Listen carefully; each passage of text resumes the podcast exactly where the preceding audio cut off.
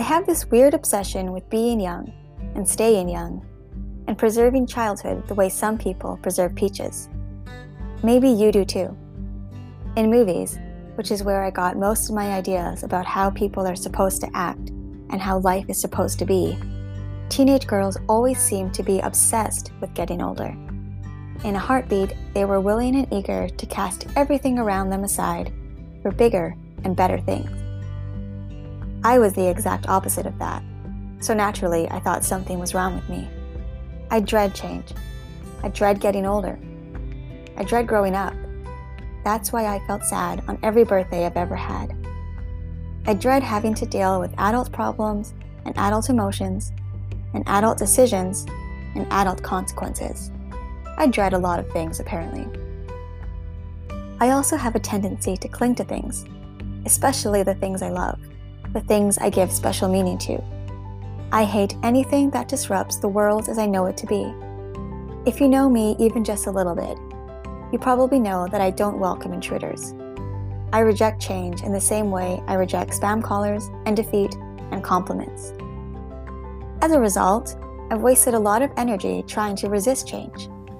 Even now, after everything I've learned about the world and about myself, I have to continuously remind myself to stop fighting for how I think my life should be versus how it actually is. Again and again, I have to gently pry my fingers off the things I'm clutching to with all my strength. I went to Lidl today with the only purpose being to buy a bottle of wine and a bottle of champagne. The same employee, whom I see every time I buy wine, asked me yet again if I was old enough. The very first time he thought my driver's license was a lie. Now he just laughs and waves me along. I didn't even bring a bag, so I walked home with both bottles tucked neatly under my arm. I thought that was the most adult thing I've ever done in a long time. Not the fact that I bought alcohol, but the fact that I did something for me without asking for permission or thinking about the rules or the supposed to do's. Many times I've looked at other people and felt incredibly young and inadequate and clueless compared to them. Now I experience moments where I feel incredibly old. I look at other people and marvel at how incredibly young they seem. It's like they haven't done anything or seen anything or felt anything beyond the glossy, hopeful, wide eyed sheen of youth. Sometimes I look at myself and think the same thoughts. Even eight months ago, I can't believe how incredibly young I was. Probably in one year when I reread this, I won't believe how incredibly young I was when I wrote this.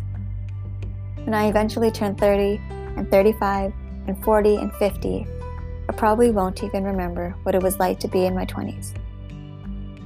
There is certainly an appeal to being forever young. There is a freshness, a rosiness, an innocence that I wish I never had to lose. But at the same time, there is a certain degree of acceptance and peace and wisdom that comes with growing older. Maybe you've noticed it in your own journey.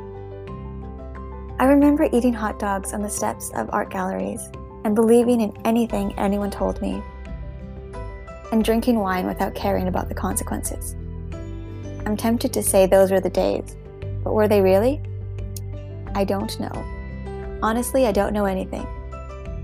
Maybe that's the true difference between being young and being old.